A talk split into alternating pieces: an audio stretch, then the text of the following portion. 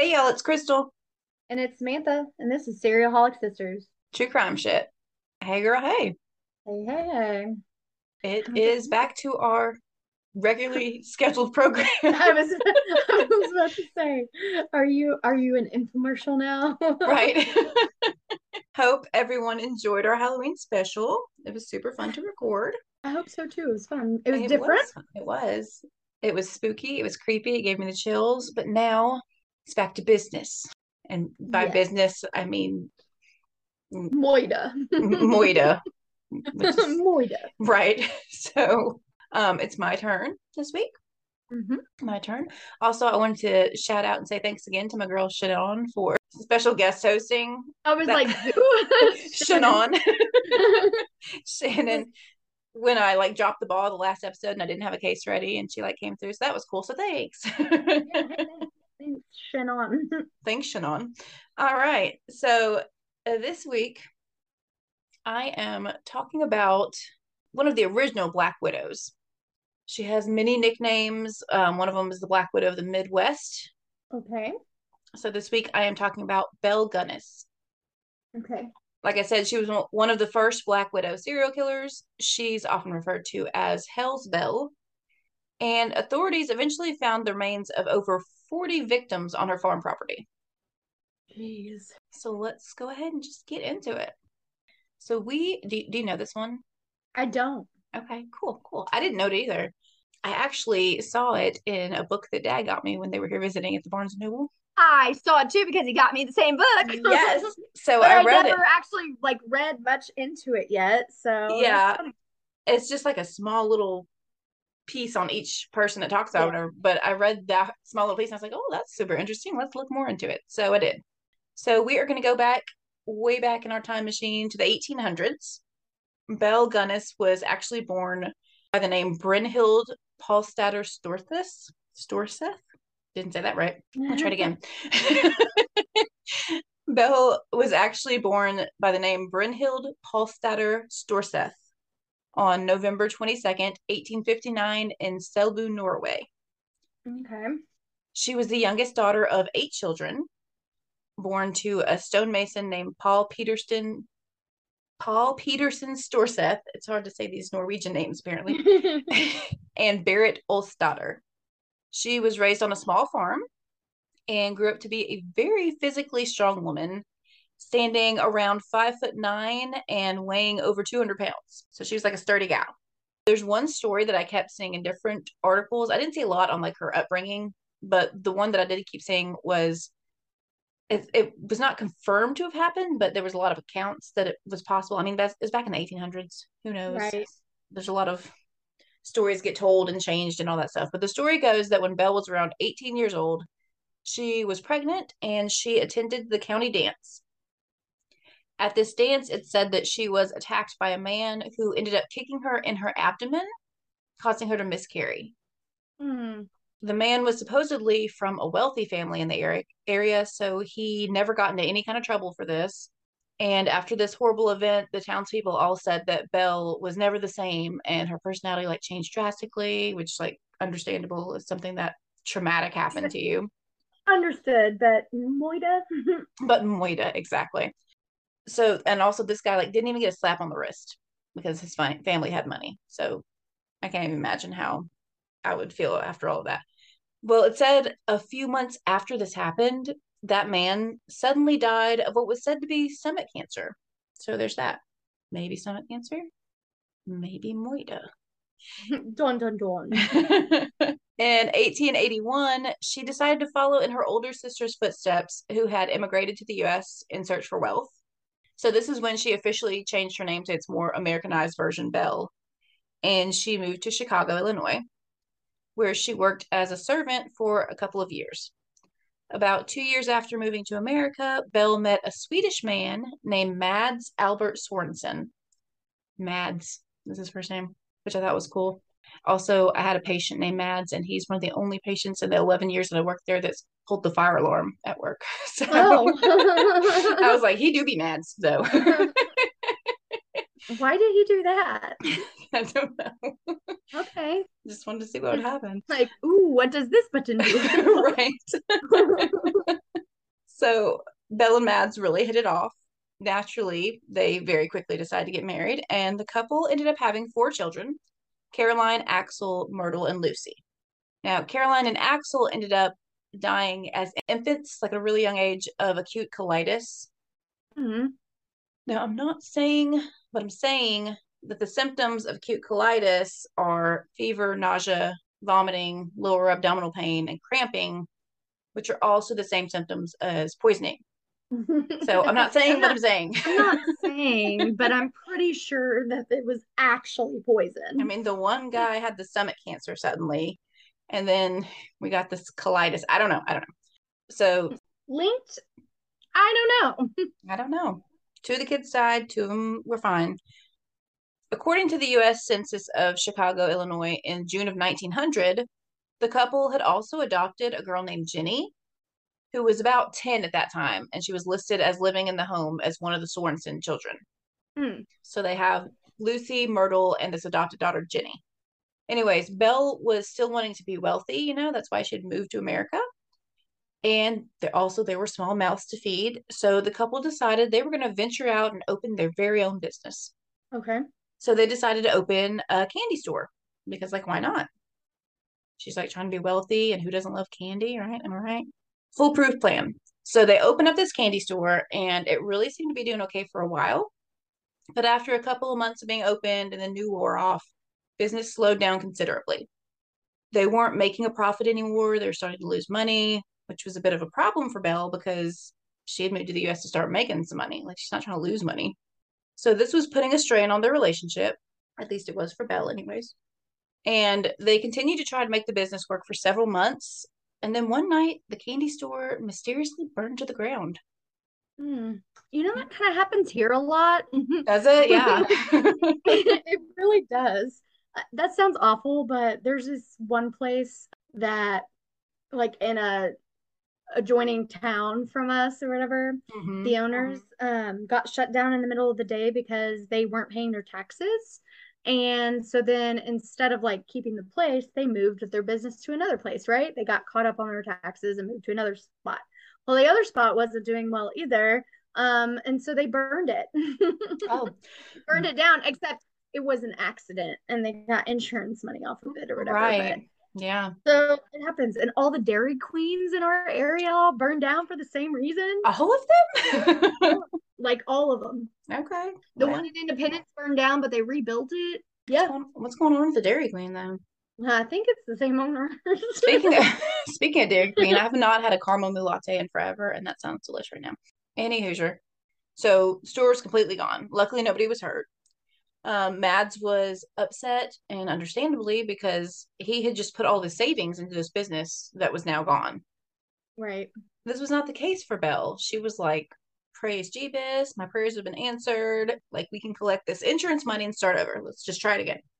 So the insurance company investigated the fire because that's what they do. They don't just like hand out money uh, Right. willy nilly. They they got to investigate. They didn't find anything suspicious, so they paid Mads and Bell their insurance claim.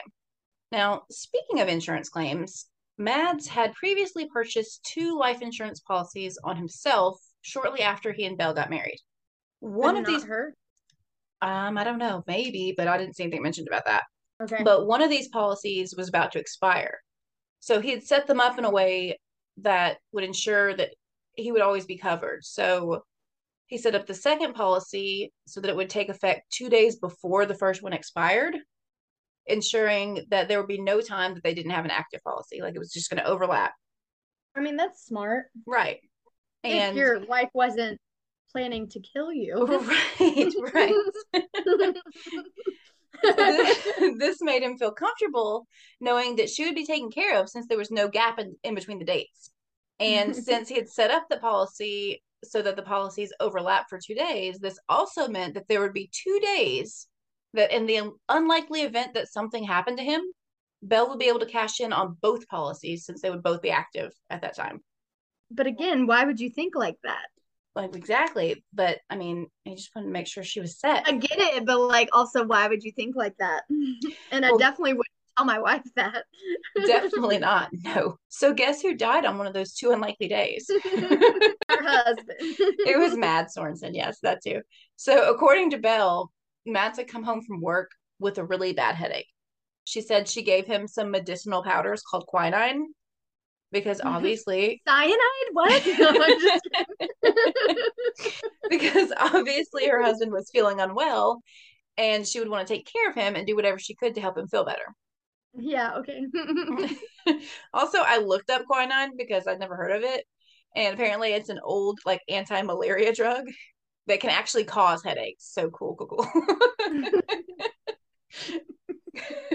Gotta love that early 1900s medicine. Yes.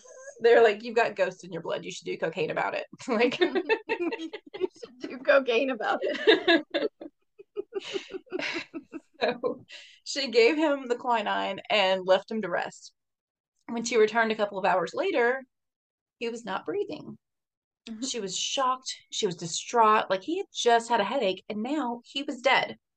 So it was ruled that Mads had died of heart failure, but his family wasn't really buying it. They were like, he was a perfectly healthy young man. There were no signs that anything like this would happen. And also, his wife like immediately cashed in on these giant life insurance policies like the day mm-hmm. after he died. So we're going to need you to look into this. And investigators were like, yeah, okay, that makes sense. But the Sorensen's family doctor came forward and said he had been actually treating Mads for an enlarged heart. So this heart failure theory makes sense. There's no need for an autopsy. So an autopsy was not performed. So now at this point, Belle has lost two of her children. She's lost her business. And very quickly after she has suddenly lost her husband, she seems to have like all the bad luck. And just when it seems like her luck can't get any worse, her house burns to the ground. Oh, that's weird. She's just collecting insurance after insurance. yeah. So now she's got no job, no husband, no home. Like, what is she going to do? So Belle decided it was time to move. She got all this money now, you know. So start a new life, fresh start, you know. She got all this money now, you know, from, from a legal from a legal arsony. Oh, I was and, gonna say, and murder. And I was murder. Gonna, I was gonna say from all the terrible tragedies that have fell upon her, but okay. Um, she decides it's time to move on. She packed up Myrtle, Lucy, and Jenny, and all of the newly acquired money, and she bought a 48 acre farm on the outskirts on the outskirts of LaPorte, Indiana. Okay. Since she was raised on a farm, she knew how it worked. She knew how to run it, so this was perfect. Um, side note: a neighbor came over to help her when she was like moving in. And this neighbor described her as a rugged woman and said that he saw her lift a 300 pound piano by herself. What the actual fuck? yes. And when he looked at her like, what the fuck? She simply said, I like music at my home. and then just like toted it in the house. So she was like a big old strong gal. Mm-mm. Anyways, while in Indiana, Belle met a man named Peter Gunness, hence the last name Gunness. So before long, the two were married and the couple opened up a local market. Belle was like, I need a redo because the candy store didn't like work out so well. So now with my new husband, I'm gonna open up a market. We'll sell uh, like basic food. Everyone needs basic food. It'll be great. I'll handle the business shit. My new hubby can like work as the butcher and we'll have all this fresh meat to sell. It's gonna be so great. So they're starting this new business. Everything's gonna be great. Suddenly, Peter's young daughter from a previous relationship died of uncertain causes while alone in the house with Belle. That's not sketchy. I was like, don't be suspicious. like don't be suspicious. That that it's a little sketch, I'm not gonna lie. Not long after, Peter was working when suddenly a meat grinder fell off of a quote unquote wobbly shelf above him, crushing his skull and killing him. How does that even happen? it was a wobbly shelf. There's was, it was wobbly shelf. a wobbly shelf a terrible accident. So many terrible accidents happen around this one. so the coroner, while he described this incident as a little strange, he did rule it as an accident. Allegedly, Jenny, Belle's adopted daughter, told schoolmates that my mama killed my papa. She hit him in the head with a meat cleaver and he died. Don't tell a soul. Not long after this, neighbors noticed that they hadn't seen Jenny in a few weeks. They're like, hmm, that's weird. So they report it to authorities. Police come a knocking and they're like, okay, so yeah, we've had several reports that you have a young daughter that nobody in the entire town has seen in several weeks after your brand new husband's infant daughter suddenly died unexplainably and then he died in a freak accident. So like what's up with mm-hmm. that, you know? like, yeah. Bill was like, "Oh, oh, Jenny, Jenny's not missing. No, she went off to like this. I sent her to this fancy finishing school for young ladies in Los Angeles. So she's got all this money. But like, and, did they check on that? Mm-hmm. well, they were like, okay, she's a very assertive, sure of herself, large woman, and she seems very sure, large woman, that this is what happened. So okay, sorry to bother you. Yeah, cool, cool. that makes sense. Thanks. We don't want any trouble, right? Now, after Peter's death in May of 1903, his and Belle's son Philip was born. So she was pregnant when he died. Okay. So now Belle is taking care of Myrtle, Lucy, and Philip. Jenny's gone to finishing school, supposedly. I'm just trying to keep this all in order because there's a lot of people that come and go in and out of her life like quickly. So now Belle's widowed again. She's taking care of all these children, minus Jenny. She's also running a big ass farm and a market and she's just got so much on her plate right now. So Belle decided it was time for her to find another man's so that she could have him help her with all the stuff she's got going on. Or also kill him for insurance money. and this is where we go into kind of like Craigslist killer vibes. Oh. Yeah. So she decided to take out an ad in the matrimonial section of the local mm-hmm. newspaper, which like I didn't know that was a thing. Searching for husband to kill. right. So I have her ad. It's it's short but sweet. I'm gonna read it real quick. Okay. It says personal. Comely widow. Like who describes himself as that, by the way? Comely widow who owns a large farm in one of the finest districts in LaPorte County, Indiana, desires to make the acquaintance of a gentleman equally well provided, with view of joining fortunes. No replies by letter considered unless sender is willing to follow answer with personal visit. Triflers need not apply. So Belle Gunness has no time for triflers. She just laid that out there. I got what is that song? What's that song? Bills, Bills, Bills. I got so many yes. Destiny's Child Bill, Bill, Bills vibes right now, and I love it. That's what I was like. You traveled in. Yes. So she does not have time for triflers. She takes out this ad, and several middle-aged men responded. One of these men was named John Moe. Now, he had apparently brought a $1,000 with him to pay the rest of Belle's mortgage, or at least that's what Belle's neighbors claimed that he told them. Within a week of his arrival at the farm, John had disappeared, just gone. Then there was a man named George Anderson. George was also an immigrant from Norway who had traveled to Indiana from Missouri after reading Belle's ad. One night during dinner, Belle raised the issue of her mortgage. Again, like bills, bills, bills. She's like, Can you pay my bills? So Anderson agreed. You pay my bills? telephone bill. Anderson agreed to pay off her mortgage if and when the couple decided to wed at some point. So she's like, Can you pay my bills? And he's like, Sure. Like, if we develop a meaningful relationship that like leads to marriage, then I will consider that. Yes. He's like, "You're traveling. Oh. Good for nothing type of brother. you know that she just loved that answer. So later that night, George woke up to find Belle standing over him holding a candle in one hand with like a strange, sinister expression on her face. Without saying a word, she suddenly ran from the room.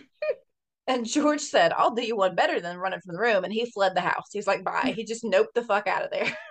he said, This bitch be cray. and he took a train back to Missouri. Now, several men just kept coming to the farm, like answering Belle's ad, but George was one of the only ones that ever left her farm after they came. After a while, she began ordering these huge trunks and having them delivered to her home. Um, one delivery driver named Clyde Sturgis said that he delivered many of these trunks to her house and that he remembered how she would just like lift these enormous trunks like they were quote unquote boxes of marshmallows and just throw them over her shoulder and carry them into the house. where her shutters were always pulled closed. It didn't matter if it was day or night, like her, you could not see in her house. She was also seen late at night with a shovel digging in her hog pen like a couple of times. So that's super casual, you know, nothing to see here. So she's feeding feeding him to the hogs, huh? Sounds like it. Sounds like mm-hmm. it. Mm-mm-mm. The next suitor to come a knocking was an elderly widower from Iola, Wisconsin, named Ole B. Budsberg. Oh, that's But- a name. that is a name. Budsberg was last seen alive on April 6, 1907, when he mortgaged his land in Wisconsin, signing over a deed and obtaining several thousand dollars in cash. The following month, his two grown sons, Oscar and Matthew, had noticed that their father was missing and they began searching for him. They found out from a neighbor that he had seen this newspaper ad put out by a woman named Belle Gunness and that he planned to go and meet her. So the brothers wrote a letter to Belle, and she replied to them that she had never seen their father, and Budsberg was just never seen again. He's, he's just gone. That's sketchy. Okay. Throughout 1907, several other men would show up to the Gunness farm and then disappear after brief visits. In December of 1907, a farmer named Andrew Helgelien from Aberdeen, South Dakota, wrote Belle a letter after seeing her ad. She responded to his letter, and the two actually began writing back and forth, which I thought she wasn't dealing with no triflers. I thought she just wanted to meet them. no, lying now. He's a good for nothing. type of brother. yes. so Andrew told her that he wanted to get to know her a little bit through these letters before like deciding to travel to Indiana to meet her, which was like smart. that is smart. So they write back and forth, and it seems like the two of them are really hitting it off. Like it seemed like Belle was actually falling for him. So a letter from Belle to Andrew was later found at his farm that read, To the dearest friend in the world. No woman in the world is happier than I am. I know that you're now to come to me and be my own. I can tell from your letters that you're you are the man I want. It does not take one long to tell when to like a person, and you I like better than anyone in the world, I know. Think how we will enjoy each other's company. You, the sweetest man in the whole world. Will we be all alone with each other? Can you conceive anything nicer? I think of you constantly. When I hear your name mentioned, and this is when one of the dear children speaks of you, or I hear myself humming it with the words of an old love song, it is beautiful music to my ears. Is this a country song? right? My, heart beats in the wild rapture for you, my Andrew. I love you. Come prepared to stay forever. oh Jesus. Yikes, right? Yikes. Well, this is the Giving ex girlfriend vibes. she's giving crazy ex-girlfriend vibes. so this is a letter that seemed to have won Andrew over. He left his farm and went to live with her. I know, I know. The couple planned to open up a business together because that's, you know, how much Belle loves to open up new businesses. And Andrew was also planning on acting as like a handyman around the farm, as well as like, you know, being Belle's lover. So in January of 1908, Andrew moved in with Belle. After living with her for about two weeks, Belle asked Andrew to go with her to the savings bank in Laporte and take out a $3,000 loan in his name what the fuck? you know, for like so that, that he could start this business, you know. So he's like, yeah, okay. They go to the bank. The bank denied him the three thousand dollar loan, but they did approve a twelve hundred dollar loan. So like, okay, we'll make that work. So the bank was like, okay, you're approved for twelve hundred. We'll send you a check in the mail. Have a nice day. So they go back to the farm, and Belle is watching that mailbox. She got her hands on the check before Andrew even like saw that the mail was delivered and like straight up lied about it. She was like, I don't understand. They said the check was coming. It has it has yet to come. I don't know what's going on. She then deposited $500 of the check into her account at the savings bank and the remaining $700 into a separate account at the state bank. A few days later, Andrew just disappeared. It's just gone. So now, after Andrew's brother Asle stopped receiving letters from him, he got concerned. Andrew had told him all about Belle, so he knew where Andrew was. And him and Asle were like super close. And it was just not like Andrew at all just to not write letters to him. So Asle decided he was going to write a letter to Belle and ask her what was going on with his brother. So he writes to Belle, and she wrote him a letter back saying that Andrew had gone to the bank a few weeks prior and took out a loan to supposedly start this new business. But as soon as he got the money, he dipped and went back to Norway, you know? She was like, I was so shocked that he would do that. Like, I thought we had this good thing going between us, and I was totally blindsided. Right. Nobody can see you, but you're doing weird things with your head. Like, bitch. bitch. yeah. But then she changed her tune a little bit. She was like, Well, you know, I was thinking that he took the money and run. But the fact that he didn't tell you about this plan has me a little worried now because, like, I know how close you guys were. So maybe he didn't really leave. I mean, I don't know if you know this, but I have like a really big ass farm. There's like 48 acres here. So maybe something happened to him when he was out on the farm somewhere. Like maybe there was some kind of accident or something. Hey, you should come to my farm and like help me do an extensive search to try to find him. Yeah. There's a lot of blinking and eye rolling going on from your side. I'm speechless. this is how she did, guys. This is how she did. Now, meanwhile, during all of this, Belle is also having this beef with a man named Ray Lamphere. Ray had been one of her farm hands for like quite some time. And he up and quit in February of 1908 after he and Belle had some sort of like quarrel. So it was said that the two had some sort of relationship at some point and that he was super unhappy about all of the gentleman callers that she was getting to come to the farm. and once Andrew showed up, Ray got into an argument with Belle and like left in a jealous rage. So Ray left the Gunness farm and he went to work at another farm not far from there. On April 27th, 1908, Belle went and spoke to a lawyer about Ray, saying that she had to fire her farmhand who was like totally obsessed with her. And this had caused him to go completely mad. She was like, I need to get all my stuff in order. I want to like make out a will, you know, because he's like insane in the membrane and he threatened my life. He's like insane in the membrane. I'm sure this is how people in 1908 talked, by the way. I mean, so she told the lawyer that this man was out to get her and that she was just so afraid that one night he was just going to burn her house to the ground. That's very excessive. Very, very.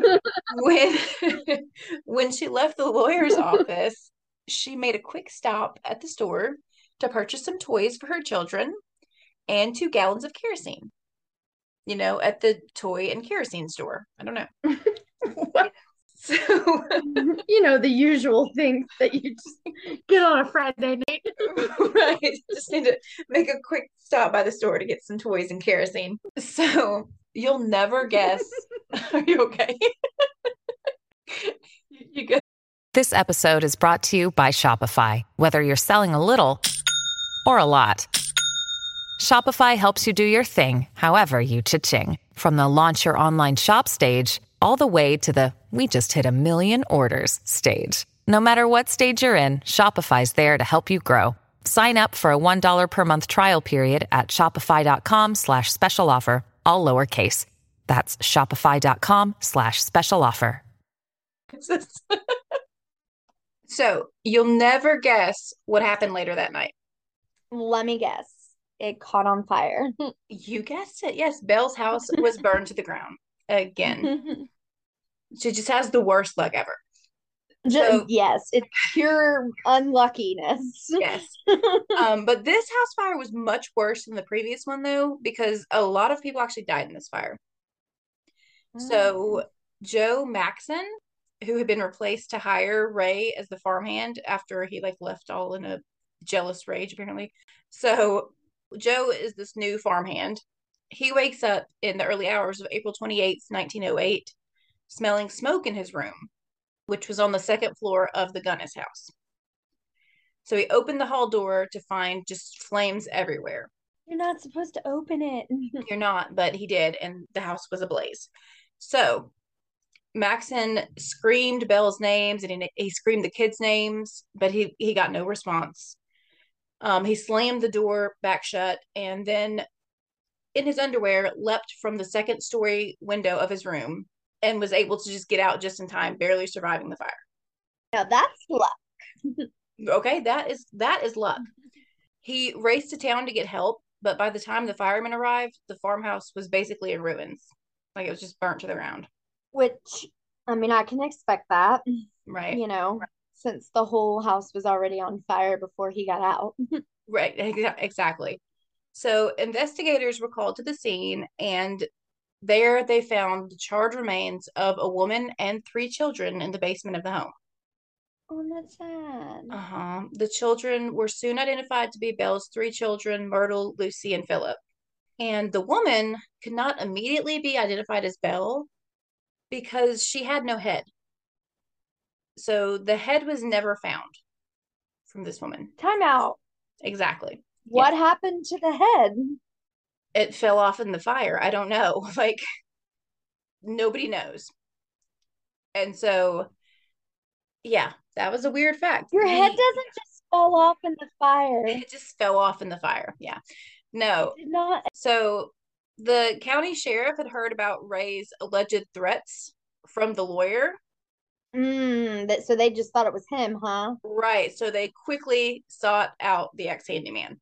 Now, when they found him, Ray did not help his case much because at the moment the sheriff confronted him, before anything was said about the fire, Ray said, Did Widow Gunness and the kids get out all right? He was then told about the fire. Like, he, how would he have known about the fire? That wait, I'm so confused. Right. So police just go looking for him after this because they're like, oh, this guy was supposedly supposedly after her. So they go looking for him to question him, and then he they they find him and he's like, oh, did they get out okay? And then cops were like, so their house caught on fire. How'd you know that? That's what I was about to say. Yeah. Yeah. like she's the one that bought all the shit, so we're like they in it together.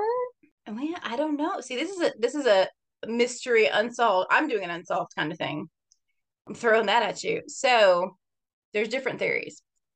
He was then told about the fire, but he denied having anything to do with it, claiming that suspicious. right. He was claiming that he was not near the farm when the fire occurred.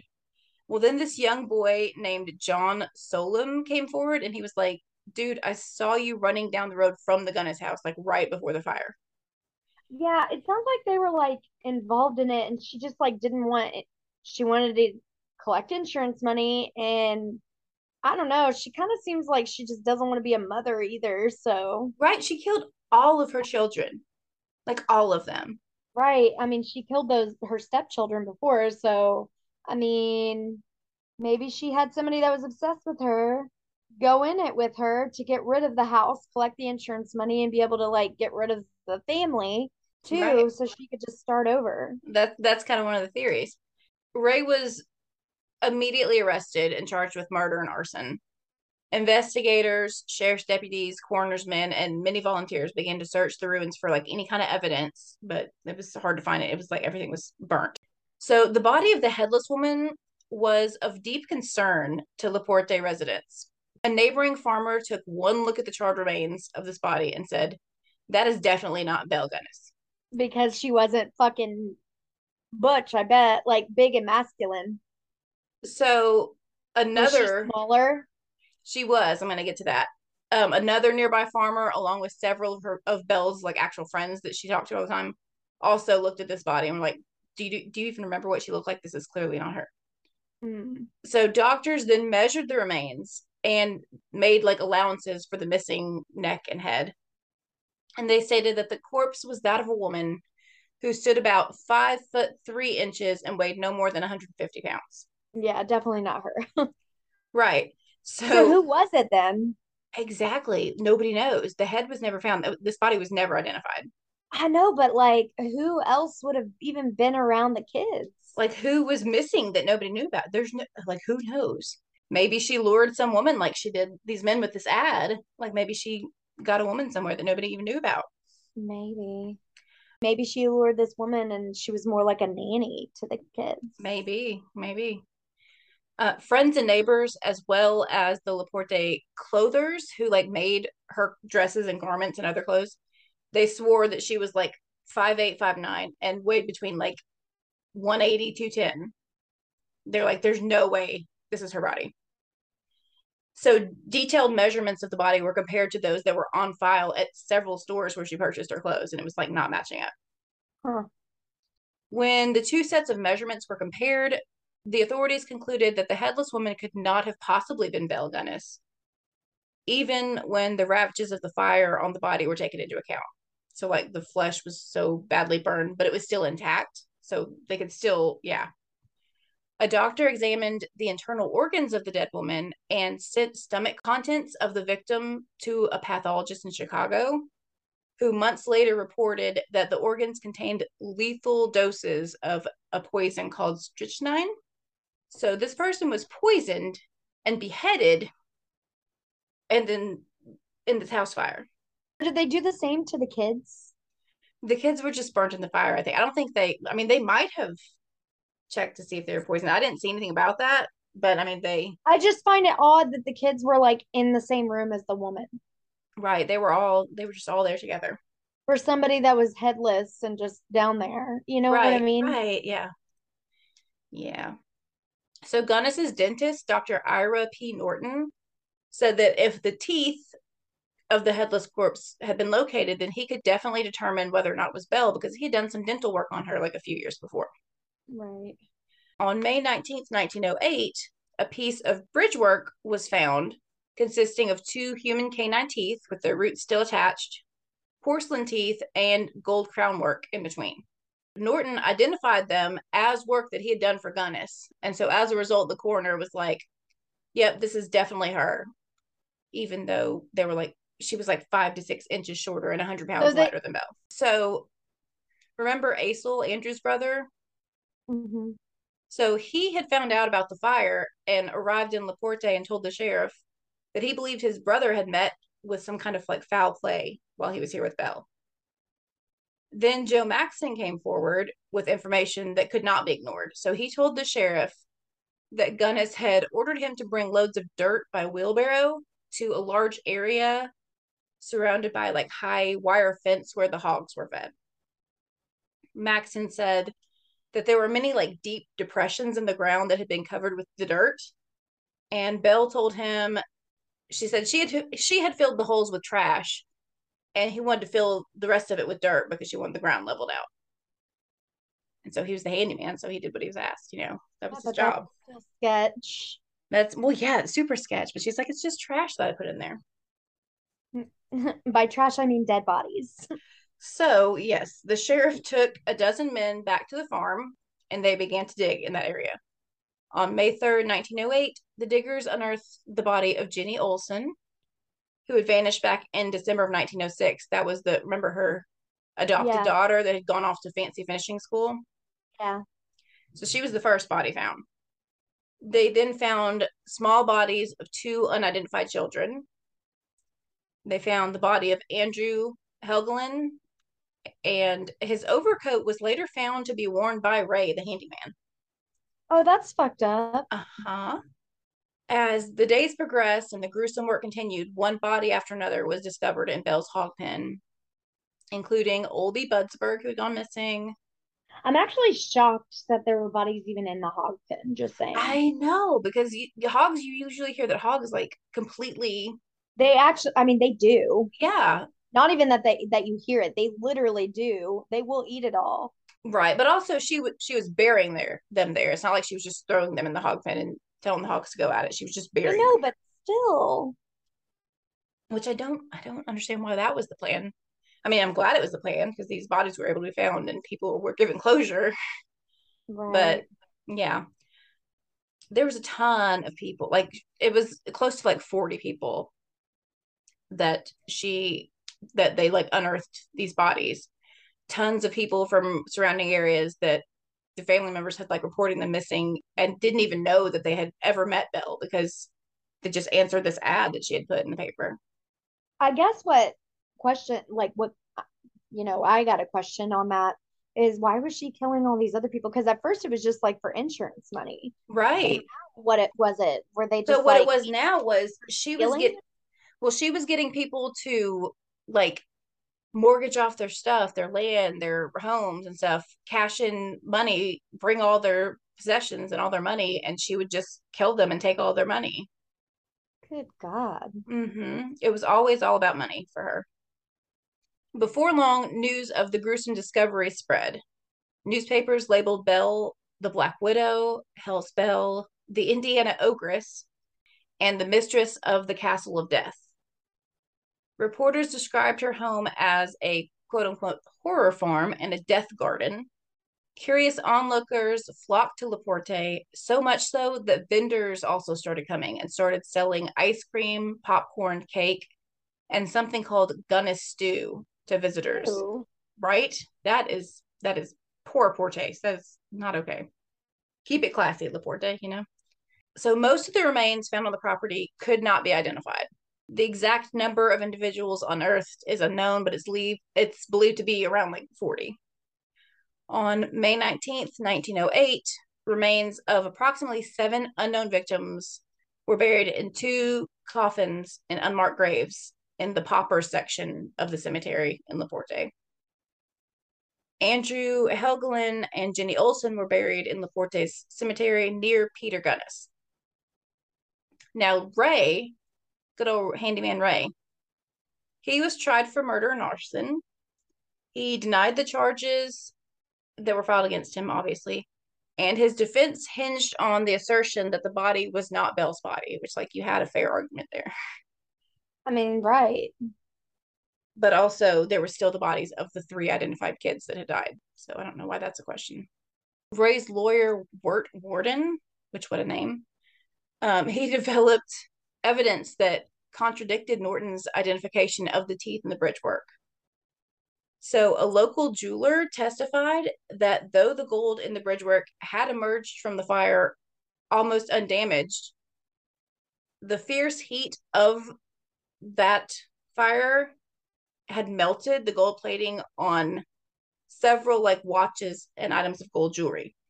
So local doctors replicated the conditions of the fire by attaching a similar piece of dental bridge work to a human jawbone and placing it in a blacksmith's forge. The real teeth crumbled and disintegrated. The porcelain teeth came out pocketed and pitted with like the gold parts super melted and both the artificial elements were damaged to a greater degree than those in the bridge work that were found. So, like, all the teeth that were found clearly were just placed there. Were just planted. So the hired hand Joe Maxson and another man also testified that they had seen the sheriff take the bridge work out of his pocket and plant it just before it was discovered. What? Right? Also, how come he has her teeth? well, I mean, the dent the dentist could have just been saying, "Yeah, that's her teeth." It could have been any any type of bridge work, I guess. Oh my god! Like they could have been in cahoots. I don't know. So Ray was eventually found guilty of arson, but he was acquitted of murder. On November 26, 1908, he was sentenced to 20 years in the state prison in Michigan City. He died of tuberculosis on December 30th, 1909. So he only did a year. Oh yeah. I didn't even put that together. Yeah, he only did He only did, did a year out of his 20. That's sad, but still. It is. So, this is interesting. On January 14th, 1910, Reverend E.A. Shell came forward with a confession saying that Ray was said to have made to him while the clergyman was comforting the dying man. So this reverend comes forward. It's like when he was dying, he like com- made a confession to me. He said in the confession that Ray revealed what he claimed to be Belle's crimes and swore that she was still alive. Ray had stated to the Reverend and to a fellow convict named Harry Myers shortly before his death that he had not murdered anyone, but he had helped Belle bury many of her victims. He said when a potential victim arrived at her farm, Belle would make him feel comfortable. She would charm him. She'd cook him this big ass meal. Then she would usually drug his coffee. And when the man was in like a stupor, she would like smack him in the head with a meat cleaver. Mm-hmm. He said that sometimes she would simply wait for the man to go to bed and then enter the bedroom by candlelight and chloroform her sleeping victim. which remember that one guy that got away because he woke up to her standing over him with a candle. Right. So, being the strong, sturdy gal that she was, she would then carry the body, the chloroformed body, to the basement, place it on a table, and dissect it. Which, I mean, all these body piece parts that they were finding, all these bodies were like cut up body parts. She then bundled the remains and buried these in the hog pen and in the grounds around the house. He said that Belle had become an expert at dissection thanks to instructions she had received from her second husband, the butcher, Peter Gunness. To save time, she sometimes vo- poisoned her victims' coffee. She also varied her disposal methods, sometimes dumping the corpse into the hog scalding vat and then covering the remains with quicklime. Ray even stated that if Belle was overly tired after murdering one of her victims, she merely chopped up the remains and in the middle of the night stepped into her hog pen and fed the remains to her hogs. The handyman also supposedly cleared up the mysterious question of the headless female corpse found in the smoking ruins of Belle's home. So he said that Belle had lured this woman from Chicago on the pretense of hiring her as a housekeeper only days before she decided to make her permanent escape from Laporte. So, according to Ray, Belle had drugged this woman, then bashed her in the head, decapitated her, taking the head, which had weights tied to it, to a swamp where she threw it in the deep water. Which, I mean, the head was never found, so that's very possible. Right. Then he chloroformed her children, smothered them to death, and dragged their small bodies along with the headless corpse to the basement. Ray did or she did? Ray said that she did all of this Oh. when he was like dying and confessing. This is what he said she did. Oh, okay. Because you had said he chloroformed them. Oh, I meant then she chloroformed them. No, that's why he, I was like, wait a minute. no, he had said that he hadn't killed anybody, but he knew that she right. had. That's why I was like, wait a minute. No. Yeah, so yeah, no, she, I thought you meant she. Okay. yeah. He said she dressed the female corpse in her own clothing, removed her false teeth, and then put them beside the headless corpse, which I don't even know if that doesn't that make, that doesn't make sense, right? That wouldn't have happened because because the teeth would have. Right. She then torched the house and fled. Ray said he had known of her plan to leave and start a new life, and that they were supposed to start this new life together. And she was supposed to meet him by the road where he was waiting for her after the fire had been set. But instead, she betrayed him by cutting across open fields and then just disappearing into the woods, never to be seen again. So some accounts vary and say that Ray had admitted that he actually did meet with her and took her to Stillwell, which was a town about nine miles away, and then put her on a train to Chicago. I was like, but nine miles away. right. But it was super easy for the cops to find him right then, right after the fire. So I don't think that happened. Um, Ray said that Belle was a very rich woman and that she had murdered, by his count, 42 men, perhaps more, and had taken amounts from them ranging from 1,000 to 32,000. So he said that she had allegedly accumulated more than $250,000 through her murder schemes over the years, which was a huge fortune back in those days. And today that would be over $8 million. So she was rolling in that dough, singing bills, bills, bills. Bills, bills. she had um, a small amount remaining in one of her savings accounts, but local bankers admitted that she had withdrawn most of her money shortly before the fire. So she was totally planning on faking her death and, and leaving with her money. Mm-hmm. The body, believed to be that of Belle Gunness, was buried next to her first husband at Forest Home Cemetery in Forest Park, Illinois. But that's that's I don't think that's Belle. That is not Belle. So over the next several decades, Belle was allegedly sighted in various cities across the nation. As late as 1931, Belle was reported alive and living in a Mississippi town where she supposedly owned a great deal of property and like lived her life as a prominent citizen. Another report in 1931 suggested that she may have been known a woman known as Esther Carlson, who was actually arrested in Los Angeles on February 9th, 1931, for poisoning a man, August Lindstrom, who was like a Norwegian American man. Mm-hmm. Two people who had known Belle claimed, after seeing pictures of this Esther woman, claimed that that, that was 100% Belle. they're like, no, that is absolutely Belle Gunness. Like, I don't know what you're talking about. I don't know who this Esther person is. And it said that she had pictures of children with her in her jail cell that looked very much like Belle's children. But their chil- her children died. Right, like like she was just had pictures of them from before that she had carried with her all these years. Oh, they were like photographs in her cell. Right, this not her. I cell, was like, not her cell phone. This is a night. No, I'm just kidding. no, I meant I meant um her actual like jail cell. I didn't know if they like let their children visit in the cell back then or not. That's why Oh no no no! Yeah, it was pictures that she had with her. So a lot of people think that this Esther was actually Belle Gunness, but that's never been proven. And um, Esther Carlson died on May 6, 1931, while while awaiting trial. So one last little quick thing that's interesting. On November 5th, 2007, with the permission of descendants of Belle's sister, the headless body was exhumed by a team of forensic anthropologists and graduate students from the University of Indi- Indianapolis in an effort to learn her true identity. Yeah. So it was initially hoped that a sealed envelope flap from a letter that was found at one of her like victims' farms would have enough DNA to be compared to that of the body. But unfortunately, there was not enough DNA on the envelope. So they couldn't prove anything, and it's still unknown whether or not hmm. that Oh. headless woman is the body of Belle Gunness. And that is that on that. How crazy is that? That is definitely crazy.